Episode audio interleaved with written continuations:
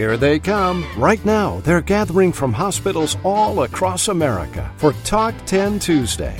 They know there's important news and information just ahead. Don't miss out. Come in, sit down, and log on. It's Talk 10 Tuesday. Here now is the publisher of ICD 10 Monitor, Chuck Buck. Thank you, Clark Anthony. Hello, everyone, and welcome to the 344th edition of Talk 10 Tuesday. And joining me this morning as my co-host is author, educator, and consultant Deb Grider. Deb is a senior healthcare consultant at Karen Zupko and Associates. And Deb is sitting in this morning for Dr. Erica Remer, who is on assignment. Good morning, Deb. Good morning, Chuck, and hello, everyone. Our lead story this morning is about the recent release of the AHA's third quarter coding clinic. It's a topic I'm sure you're very familiar with. It is. In fact, there are 45 different coding topics discussed, 25 of which relate to diagnosis coding, and remaining are PCS scenarios or questions. Good for you. Gloryanne Bryant is standing by to report our lead story this morning on the third quarter coding clinic. And speaking of coding, Laurie Johnson is here to report on a very public health issue being faced by radio station personality Marty Griffin of KDKA News Radio in Pittsburgh. Marty Griffin announced to his listening audience that he has cancer related to the human papillomavirus or HPV. There is an ICD 10 code for this virus. There is indeed, and the code, as I understand from Laurie Johnson, begins with a vaccine, as you probably know very well. Also, today's broadcast, Rhonda Buckholtz will report on a collaboration between certified coders and clinical documentation integrity specialists, a collaboration that had remarkable results. Talk about the need for collaboration. Glenn Krauss is here with the Talk 10 Tuesday CDI report, a report he calls the Query Quagmire. Indeed. We have much news to report this morning, and we begin with Dr. Dan Zirkman. He's at the Talk 10 Tuesday News Desk. The Talk 10 Tuesday News Desk is sponsored by ICD University, inviting you to visit the new ICD 10 Monitor webcast subscription portal. Use the link in the Handout tab in today's program or visit the ICD University web store. Here now is Dr. Dan Zirkman. Thanks, Chuck. Having a carefully designed effective disaster plan protocol is critical for every hospital. But even the best laid plans, real time conditions often expose unanticipated challenges. One month after Hurricane Florence at CarolinaEast Medical Center here in New Bern, as we return to normal function, our disaster planning committee continues to meet to review and analyze our responses. So, what key lessons have we learned that we can use for future episodes? Well, we previously discussed the role of the on site incident command group the organization in charge of overseeing hospital operations during a crisis and its role in identifying problems and developing quick solutions. In reviewing the process, we realized that presenting every issue encountered during the critical storm days to the entire group resulted in long discussions at a time when quick answers were required. Our future solution newly identified issues not perceived to be a global system wide problem will now be forwarded to the person on the group that is responsible for that particular system. This will allow for quicker responses to straightforward challenges while reserving group discussions for more complex issues. Second challenge involved dealing with exaggerated and even false information, which resulted in time wasted crafting solutions that ultimately were unnecessary or ineffective. Uh, inaccurate information even reached organizations as high as FEMA that received incorrect word that our hospital had been evacuated. Solution all information presented to the Incident Command Committee will now be clarified and validated. And in addition to temper the dissemination of inaccurate information through social media, we plan to utilize a Twitter feed that will function as a vetted source for hospital updates. Uh, next, patients treated in the hospital were sent out with several days worth of medications, particularly antibiotics, to hold them over until pharmacies open. Um, as a consequence of the volume of patients that we ended up seeing, we actually emptied our supplies, particularly certain antibiotics, which required challenging efforts to obtain additional stocks during the storm from outside areas. Our solution is we're going to evaluate our patient numbers and medication utilization and better quantify what our estimated in-house supplies should be for future crises. Staffing, big challenge. 300 um, employees actually remained in the hospital for up to four days during storm conditions. With the mandatory evacuation before storm's landfall, many staff members actually complied and left the area, but were unable to return due to the severe flooding. With the increased hospital census, that resulted in serious staffing issues that persisted several days after the storm. Solution better advanced planning and staff education prior to the next anticipated events to ensure adequate coverage for shifts up to seven days. And finally, limited availability of designated community shelters resulted in many, quote, shelter seekers presenting to the hospital. We're addressing this challenge with local government agencies to look to increase future availability of safe facilities, particularly those with electric power for patients that will require uh, uh, medical needs such as oxygen concentrators. So the take-home message, by critically reviewing the unanticipated challenges, we plan to implement, mod- implement modifications that will improve our ability to respond to future crises. Back to you, Jeff. Thanks, Dr. Zirkman. That was Dr. Dan Zirkman. Dr. Zirkman is the Chief Physician Advisor at the CarolinaEast Health System in New Bern, North Carolina. That's where he rode out Hurricane Florence last month. It's Tuesday. It's October the 16th, 2018, and you're listening to the 344th edition of Talk 10 Tuesday. Stand by.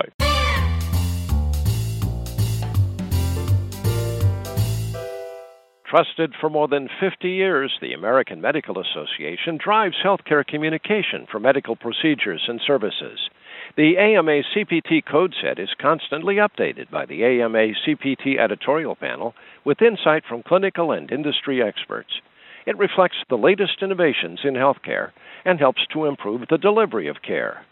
The AMA store offers a full line of products to address CPT, HCPCS, ICD 10 coding, reimbursement, practice management, impairment, HIPAA, and electronic health records. To purchase these products and more, visit amastore.com. Imagine a collaboration between coders and clinical documentation integrity specialists that generated a huge amount of money in just one year. So, how much and how did they do it? Here now is Rhonda Buckholtz with the rest of the story. Good morning, Rhonda.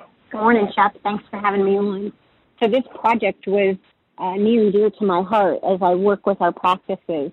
Um, as you can imagine, being Chief Compliance Officer, I'm always trying to temper any improvements that we do with also making sure that we stay compliant. And so this project, uh, we've been working with our clinics, and, and one in particular, we started doing the audits for them last year. Uh, we start out with quarterly. Once they get to 95%, of course, we take them to annual, but each audit, we do one-on-one education with the docs and their techs, uh, their scribes, anybody that actually is helping to touch that medical record. And we've built really good relationships with the, with the teams. But when looking, it's always retroactive, and it's really hard to make improvements when you're talking about them a quarter later. So we started actually instituting a coding scrubbing program. And what we u- did to um, start this coding scrubbing program is we used certified coders and we took a look at our audit results. Where were our highest risk areas? Um, we took a look at all, of course, our high volume, high ticket, all of our surgeries, our diagnostic testing because of the documentation requirements that go along with those in ophthalmology and those types of things. And we started to code scrub for those. So we didn't scrub 100% of all claims. We tried to use our resources uh, most effectively. And as we would address and fix one problem, uh, we would notice another, and, and right. So the program is constantly fluid. And what we were actually able to do is to engage the physicians more. Um, we were actually able to provide better training, more tailored, specific to them, improve the CDI um, so that they actually understood and be able to tie it back meaningfully. Um, and it actually increased our audit results. We were actually able to take 34 doctors off um, this is a practice of 47. We are able to take 34 off of um, quarterly audits because of their, their results and put them onto annual results. But we still continue to provide the education, the training, and the collaboration. And in, in addition to the 2.5 million that we actually found just this year alone in the coding scrubbing with the audit and the compliance and the CDI improvements, um, we were actually able to change the entire culture of the practice which was an amazing thing um, for us to, to be able to see. Uh, so it's not taken as just another administrative burden. It's not uh, a pushback from the physicians of I don't want to do this. It's actual collaboration and working together as a, as a team. And that's what we found has been the most effective thing out of the program. It's really increased our compliance. Um, we've actually had better patient outcomes because we're driving that clinical documentation and, and we're making sure that we're capturing all of the meaningful um, parts. And all of our doctors um, bonused out on MIPS. And so it, the, the downstream effects of everything that we've been able to do uh, just by starting that program and, and showing the value of actually using certified coders in the process has been amazing uh, to us uh, along the, the journey. We've actually increased the coding scrubbing program for 2019. Um, we're doing it with all of our clinics now, um, and it's we're, we're just can't wait to see what all the results are. Back to you, Deb. Thanks, Rhonda. That was Rhonda Buckholtz. Rhonda is the Chief Compliance Officer for Century Vision Global. Chuck? Thanks, Deb. And thank you very much, Rhonda. You can read Rhonda's excellent reporting on this very subject on our website, icd10monitor.com.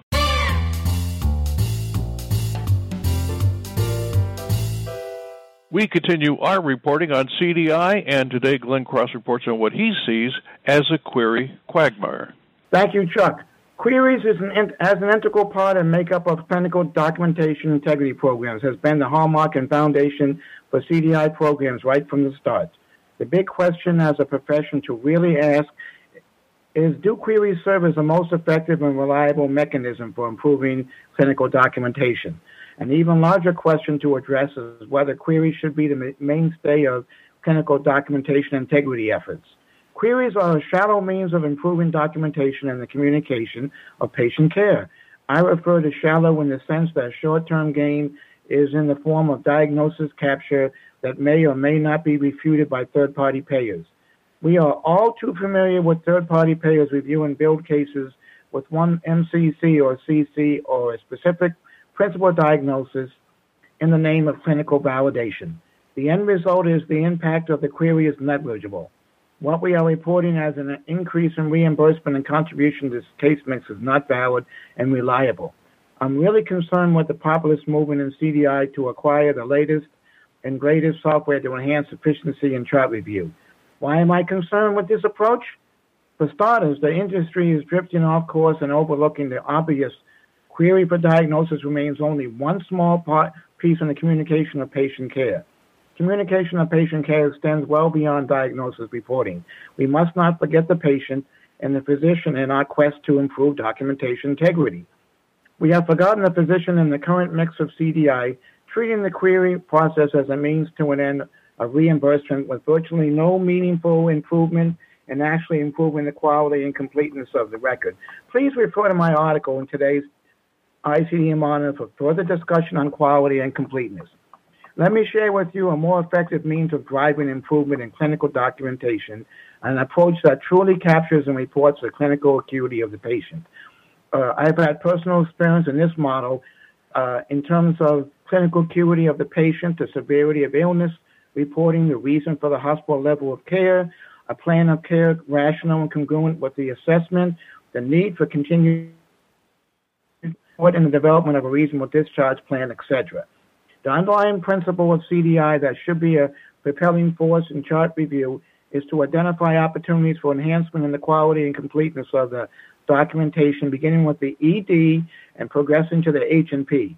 Our initial focus of CDI should be upon reviewing the H&P, seeking to ensure clinical acuity is captured in the history of present illness and chief complaint ensure a reasonable recording of the physical exam congruent with the physician's clinical judgment, proceeding to the assessment and plan, ensuring that all relevant definitive diagnoses are recorded. A high performing, well designed CDI program breaks down barriers, works hand in hand with case management and utilization review.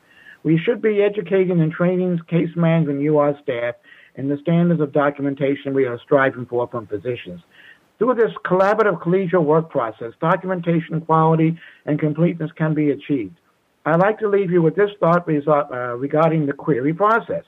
A recent class survey of CFOs, uh, uh, administrators, and CDI leaders presented in a report titled CDI 2018 Workflows and Prioritization, Drive Quality and Financial Outcomes. It revealed the following revenue improved for about 53% of surveyed. Approximately 38% of respondents also reported improved workflow efficiency, and 19% said reporting accuracy and metrics tracking improved. Here's the point I would like to, to uh, take away and leave with. Fewer healthcare leaders and decision makers, however, are realizing, realizing financial gains in the form of increased acuity, only 18%, improved documentation quality, only 16%, fewer full-time equivalents, 3%, and reductions in payer denials was only 1%. Payer denials is very, very costly. So the take-home message here is while the query process is an important part of a CDI program, getting into the chart, partnering with physicians, case management, UR, and other stakeholders to affect real change in documentation is far superior than relying on the query process in an episodic manner to improve diagnosis capture one chart at a time. Back to you, Deb. Thanks, Glenn. That was nationally recognized CDI expert Glenn Krauss. Chuck? Thanks, Deb. And Glenn, thank you very much. You can read Glenn's reporting on the Query Quagmire in today's ICD-10 Monitor News. And coming up at 60 minutes after the hour, a report about a radio's personality going public with his cancer fight. And then our lead story, the third quarter coding clinic. This is Talk 10 Tuesday. Stand by.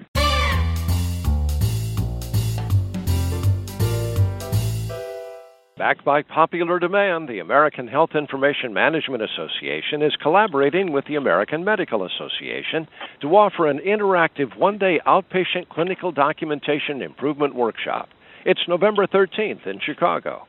Participate in numerous hands on case studies that illustrate the continuum of high quality clinical documentation and ensuing high quality coded data, resulting in high quality patient care and outcomes. Whether you are new to CDI, have started to develop a new outpatient CDI program, or are an old pro, this workshop, led by subject matter experts, has something for you. Register online at ahima.org slash CDI outpatient. Use registration code AHIMA18 CDI at checkout. Radio personality Marty Griffin of KDKA News Radio in Pittsburgh. It's the oldest commercial radio station in the U.S. has gone public with a serious health issue. Here now is Laurie Johnson with that report. Good morning, Chuck, and good morning to our listening audience. Uh, yes, Marty Griffin is a radio personality at KDKA Radio in Pittsburgh, Pennsylvania. He announced in, in mid August that he was diagnosed with a throat cancer related to HPV, human papilloma virus. His, Marty has a wife who's also an on-air personality on KDKA TV and three young children. His parents recently passed away due to cancer, so he was very concerned about the impact that this was going to have on his young family. When I wrote today's published article, Marty's voice was showing the side effects of his treatment. His treatment consists of chemotherapy, radiation, and immunotherapy. Last week he fainted and fell at home due to the side effects of the treatment. He was admitted to ICU and received fluids to treat dehydration. According to his webpage, he will be off the air for a couple of weeks while he, uh, until he feels better. HPV related cancers affect 80 million people. These cancers are 90% preventable with a vaccine. HPV is a very common virus that affects 80% of people, um, and that 80% of people will contract that virus in their lifetime. The vaccine should be given to 11 to 12 year olds in two doses. The virus uh, affects women in that through vaginal intraepithelial neoplasia, also known as VAIN, V A I N, and it has three grades. Vulvular intraepithelial neoplasia, VIN, um, is another form of cancer that affects women. The vaginal cancer has no symptoms, while the vulvar cancer does, um, which may show sores, lumps, itching, burning, or bleeding. For men and women, the virus can show as genital warts. For men, the virus can result in cancer of the penis or anus. As Chuck stated, this condition can be prevented with a vaccine. The administration of vaccine is coded as Z as in zebra 23 in ICD-10 CM. If you read my article at ICD-10monitor.com, you will see all of the coding associated with HPV and HPV-related cancers. Marty and his wife have a mission to cure his cancer and help others prevent its occurrence. They've started a website which is www.sparkt, which is S as in Sam, P as in Paul, A R K T dot com which can provide a video journal of its fight as well as materials about HPV and HPV related cancers. Early vaccination may be the cure. So back to you, Deb. Thanks, Laurie. That was Laurie Johnson. Laurie is a senior healthcare consultant with Revenue Cycle Solutions LLC. Chuck? Thanks, Deb, very much. And Laurie, thanks for a great story. And we, uh, you can read Laurie's great story this morning on our homepage. Uh, this morning, our lead story is about the recently released third quarter coding clinic from the American Hospital Association. Reporting our lead story this morning is Gloryanne Bryant. Good morning, Gloryanne. Good morning. Welcome, everyone, to the program. It's fall and changes in the air. We can probably all feel that. It's means that time for Coding Clinic to be issued again, third quarter, which was released last week. Great news. Coding professionals in all healthcare settings, and even our CDI professional colleagues, can benefit from the advice and direction of the AHA Coding Clinic. This publication is approved by the four cooperating parties the American Hospital Association, the American Health Information Management Association, the Centers for Medicare and Medicaid Services, and the National Center for Health Statistics. Within this third quarter issue are many diagnosis scenarios and advice, as well as ICD 10 PCS procedure coding system scenarios and advice. So it hits both areas, keeping in mind that PCS was developed and is required in the inpatient hospital setting where diagnosis is for all settings.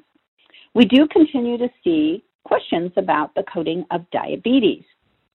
And that can be uh, troubling. It uh, focuses a lot around the coding of diabetes with associated conditions.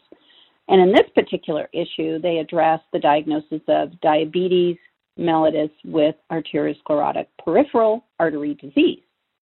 And that diagnosis, the appropriate code assignment that is advised is the E11.51 type 2 diabetes with diabetic peripheral angiopathy without gangrene, and also a code I70.2, you'll have to look at the range, atherosclerosis of the native arteries of the extremities. That will be the way to fully capture this clinical diagnosis. Also, regarding diabetes in this issue, when a patient has a documented necrotic pressure ulcer of the heel, with diabetic peripheral vascular disease and neuropathy and also has excisional debridement performed on that ulcer. The question was around the sequencing of the diagnosis in this scenario. And the guidance that's provided in the AHA coding clinic is to assign the gangrene, the I96 gangrene unspecified, as the principal diagnosis. This sequence device is based upon the instruction that is found at the code level for the pressure ulcer, the L 89 code level, which says code first, that underlying disease, which is the gangrene. So that instruction is really important to, to review. Now, the pressure ulcer code of the L89623, pressure ulcer left heel stage 3, would be a secondary diagnosis. Certainly read over the full scope of this scenario in the coding clinic itself. And then there's one other diabetes discussion, and that's around the documented diagnosis of type 1.5 diabetic mellitus. And I've seen that diagnosis documented myself. I, am sure some of you have. And many have wondered about the official guidance around that. So this question was posed, and Coding Clinic tells us the correct code category is the E13 or other specified diabetes for type 1.5 diabetes or if there's a documented diagnosis of, quote, combination of type 1 and type 2 diabetes, end quote, and if you see that documented, again, you would use the category E13. And remember, these guidances are helpful for your inpatient coding and your outpatient coding as well, not just inpatient hospital. There are a series of cardiac procedure instructions and then some other procedure instructions for PCS. One that I'll bring up is the incision and drainage of a right neck tissue fascia, and they put in a Penrose drain. And the question is, do we code that separately? And the instruction is no, the Penrose drain is not coded separately, and to refer to the guideline B61B. The drainage of the right neck subcutaneous tissue and fascia code of 0J940ZZ would be assigned. I strongly recommend, strongly recommend, to repeat that, certainly the coding clinic be reviewed and discussed with your staff at maybe a quarterly meeting. Even your physician office coding staff should have this publication and review it and read it. Guidance in this issue is effective with discharges and instructions September 24th. Read my article in the ICD-10 Monitor and go through the full scope of this third quarter issue. Back to you, Chuck. Thanks, Gloryanne, very much. That was Gloryanne Bryant. And you can read Gloryanne's excellent article on the third quarter coding clinic for the American Hospital Association in today's edition of the ICD 10 Monitor News. There's an issue that's caught the attention of Deb Grider clone documentation. So, once again, here's Deb Grider. This is not a new issue, but it's becoming even more concerning over the years as I perform hundreds of documentation audits a year in various settings such as hospitals, office, and other facilities. And it is really troubling to me the increasing amount of cloning still occurring in the electronic health record. It is often difficult to determine if the service was actually performed or was information just pulled in from a previous state and used to inflate the service. Cloning occurs with E&M services in the office, in the hospital, and other setting, but it also occurs with procedures in the hospital and the office as well. I just completed a huge audit for a practice where a specific surgical procedure was the same for every patient, no change in documentation. And this is obviously cloning, which is something that we have to address as auditors when we perform internal audits. According to the OIG, inappropriate copy pasting could facilitate attempts to inflate claims and duplicate or create fraudulent claims. Medicare contractors as well as other payers have noted increased occurrences of health records with identical documentation. And Medicare does define duplicate documentation as multiple entries in an individual's health record that are worded exactly alike or similar. And they also recognize duplicate documentation that appears the same from patient to patient. And these terms are used such as cloning, copy paste, copy forward, macros, uh, save the note template, as well as others. All practitioners need to understand it's not the quantity but the quality of the documentation that is important to tell the story of the patient encounter the procedure or service that was rendered. If you have inconsistent or ambiguous documentation, it can directly affect the coding and reporting, which may result in an inaccurate diagnosis code or present on admission assignment. And reporting of inaccurate codes may be misconstrued, misconstrued as fraud, and a pattern of inaccurate reporting, even without intent to defraud, could be considered abuse. AHIMA has an excellent toolkit that I think physicians need to read. It's called the Copy Functionality Toolkit. It provides excellent guidance in using the function in the electronic health record. And then lastly, from a medical legal perspective, inaccurate or complete documentation can be key in discovery for a savvy attorney in legal cases against a practitioner or facility. So in closing, I recommend all practitioners who use electronic health records review the documentation in the encounter you create. Make sure it paints a complete picture of the patient before you legally sign the note, which attests the information is true and accurate. Chuck? Great. Thanks uh, very much. Excellent reporting.